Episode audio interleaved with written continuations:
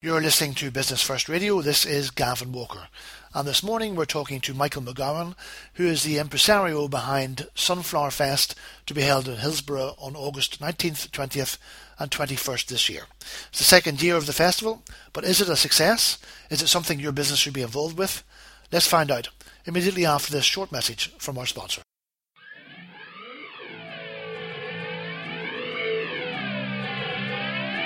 You're listening to a podcast from Business First. And if your company had been the sponsor of this podcast, you would now be listening to your promotional message.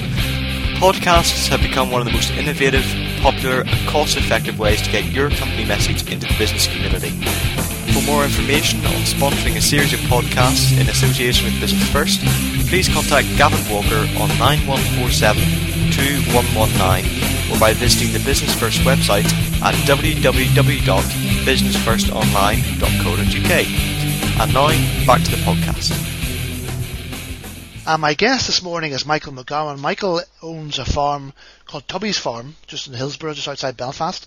And last year, for the first time, uh, got off his tractor, decided to put together a festival, put on a wonderful festival in Hillsborough, and is doing it again this year. And Michael, you're very welcome to Business First Radio.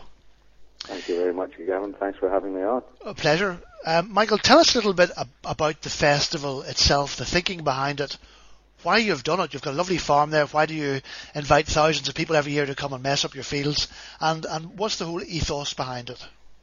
Okay. Um, well, where did it start? It started, it started with the property crash a few years ago. I was involved in building and renovating, and everything went pear shaped. So all of a sudden, I had a lot more time on my hands, and I thought, what can I do with myself? And um, I've always lo- always loved live music and going out and gigs and that sort of thing. And we had a little um, gig uh, two years ago during the Oyster Festival to raise money for my son's school trip uh, in Hillsborough. Um, we had the gig was in Hillsborough, the trip was to Chile, and um, uh, it was fantastic over the weekend. And we had about 15 local bands, and everyone that came loved it. And uh, it was a real buzz. It took me a while to settle down after that because it was so good. And I thought, well, we'll try and do it again a bit better the next year. So I approached the local landowners and um, people, uh, the courthouse, the Forest Park, the Hillsborough Castle, Oyster Festival. They didn't really fancy the concept, so I thought I had the farm, see if we can do something there.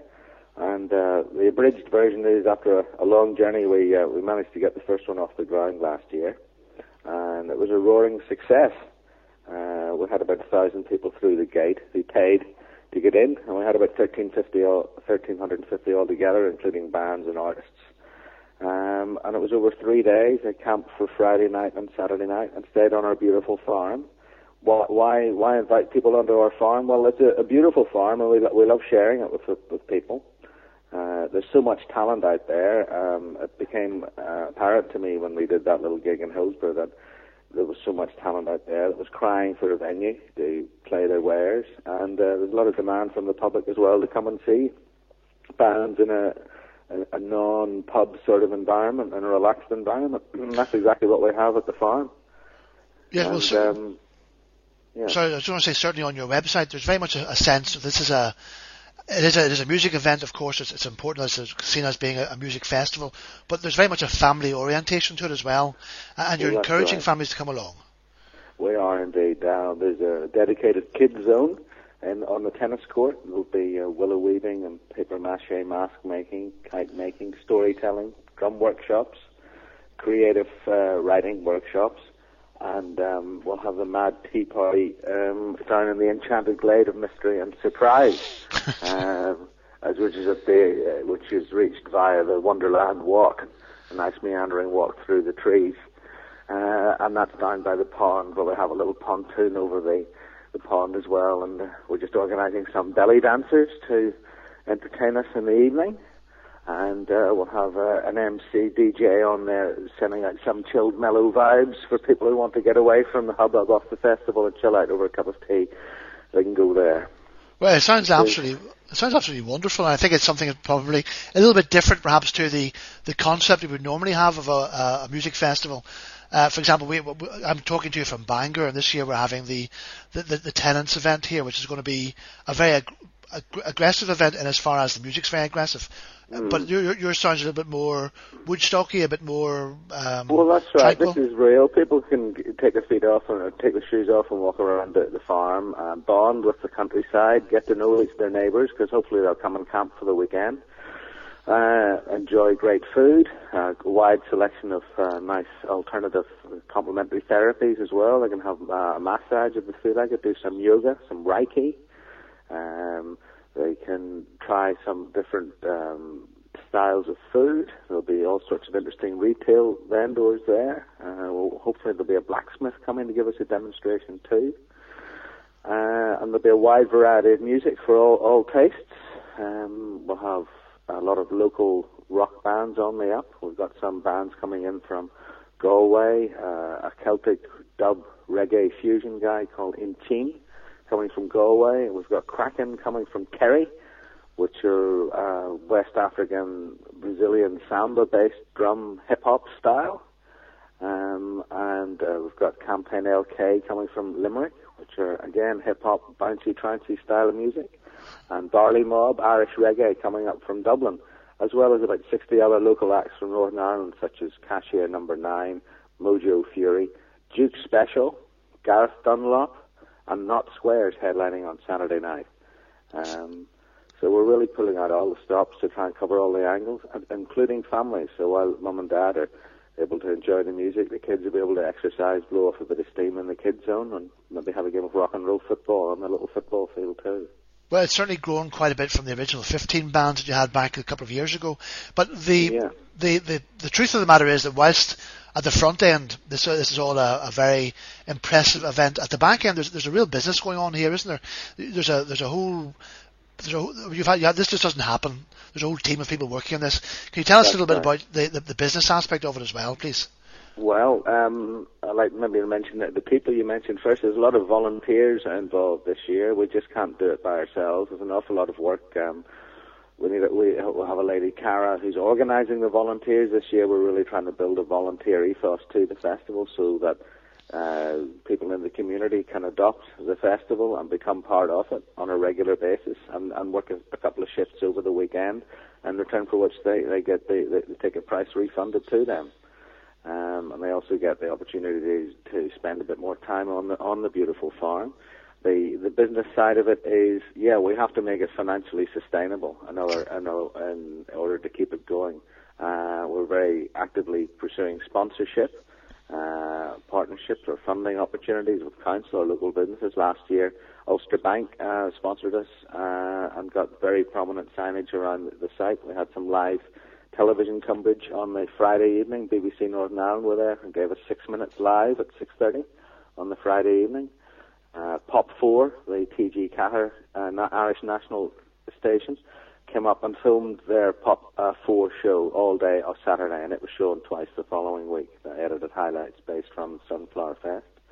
Um, so we can offer potential sponsors lots of uh, lots of opportunities for good exposure there. Uh, is there still time for sponsors perhaps to get involved this year, Michael, or is it a bit late for this year? Oh yes, no, no, it's not. It's not too late for this year. There's plenty of time this year, Okay, brilliant. um, so we can we can give them good, good exposure and the chance to get tied in with the festival in its infancy, and uh, hopefully we will mushroom in growth over the next couple of years, and so our sponsors will benefit from that. Um, the ticket prices are very reasonable. It's 45 for a weekend. Uh, that includes camping, and so you can come and go as often as you please if you don't want to camp. But 45 pounds is very reasonable for what's on offer. And day tickets are available too. Uh, 20 pounds for Friday and 25 pounds on Saturday on Sunday. They can be bought at HMV. and how are your ticket sales going at the moment? Well, they're pretty slow at the moment, but uh, we engaged the PR company a couple of weeks ago, and the first thing they said to us when we, uh, actually a month ago, when we described the event to him is that, that was that typically you can't expect to sell any tickets until about two weeks beforehand. Yeah. So we're about three weeks beforehand now, and they're right so far. Right. But we're optimistic. There's a, I've been out and around lots of gigs, and everyone's talking to me about it and saying they're all going. So there's a real buzz around it this year. People have heard about it, whereas last year, our first event, lots of people hadn't heard about it. Whereas in Lisburn and the nightclubs in Belfast, nearly everybody has heard of it. So that's a, a good leg up for this year, all as well. let's let's talk a little bit about, about the, sort of the marketing that, that you do. Is it all word of mouth, or how are you getting the word out? Are you using social media at all? Social media, Facebook, Twitter. Um, our website is building, and we've got some nice content on there now. Uh, Facebook, Twitter, uh, fast food, they're all linked to each other. Um, and we're also considering um, using a, a, a, ticketing marketing option, which maybe I won't mention anymore until we actually do. Sure, that's but, fine. Um, uh, yeah, sorry, I just lost my train there, Gavin. No, that's okay. No, we were just talking about the marketing of the event itself. Yeah. And, and how you, how you yeah, take something we, that's I was right on from City nothing. Beat yesterday, uh, having an interview with um, Emma Fitzpatrick, and we'll be around at all the local radio stations and across the line on BBC and uh, and um, sending out our message that way. We probably won't have a huge mar- m- amount of money to spend on a marketing budget, but I believe the word of mouth. Last year we had a thousand uh, goodwill ambassadors, and they've been working hard for us. So it really is. I suppose it's like a good restaurant. It's word of mouth. Yeah. No matter how much you tell someone in the press that this is a good meal or this is a good festival, until they actually hear it from someone they know, they don't really take it on board. Well, it feels that's what's happening now. We absolutely. It feels very much like the investment that you've made, not only in what you've had to do in the farm, obviously, to get into a place of, of receiving people, but also in investing in, in a lineup of, of acts that is, is pretty impressive. I think it was about 60 bands, if I'm, if I'm right. Yeah. Uh, and everything else that's going along with that. So you've you've put your hand in your pocket pretty deeply here. So it's, it's trying to Yes. get, recoup that money back again is the, is the difficult bit, obviously. Well, and I know our product is good. Um, it's just a question of getting a, enough people out there to also know what I know and come along and buy a ticket to be a part of it.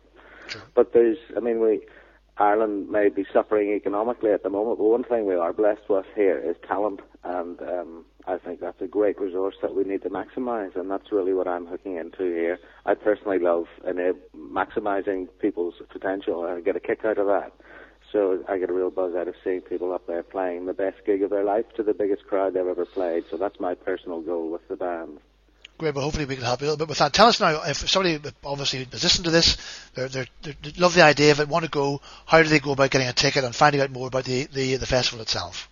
Yeah, well, you can visit our website, uh, www.sunflowerfest.co.uk, and you can go to Tickets HMV, or online you can buy tickets. Or the Welcome Centre in Belfast will have some hard copies. Uh, Love and Death in Belfast, uh, the nightclub at Cornmarket, uh, Rusty Zip in Botanic, uh, the Tourist Board in Hillsborough, and Molly's Parlour in Lisburn will have tickets. But if you're online, HMV would be the easiest option. Okay, that's that's certainly a good selection. I suppose the last question is, if somebody on, on the day wants to come along and, and spend the day with you, they can still come in through the gate on the last minute. Would that be right? That's right. Unless we sell out, the tickets will be available on the day. Well, that's the chance people take, I suppose. So it's Yeah. okay. Listen, Michael McGowan, thank you very much. Have a fantastic weekend. I should say it's, it's August the 19th, 20th, and 21st. Uh, That's right. Tubby's Farm in Hillsborough, which is just outside of, of 20 minutes from Belfast. Easy access for everybody in Northern Ireland. And we, we, we look forward to coming back to you after the event and getting a roundup of how, how just how well it went. Well, I'd love to tell you. Great, Michael. Thanks very much. And maybe you, you might you might even pop along yourself during the weekend, Gavin. You'd I be s- very welcome. I suspect you'll see us there, yes, in force. Lovely. Lovely. Th- Thank you very much indeed.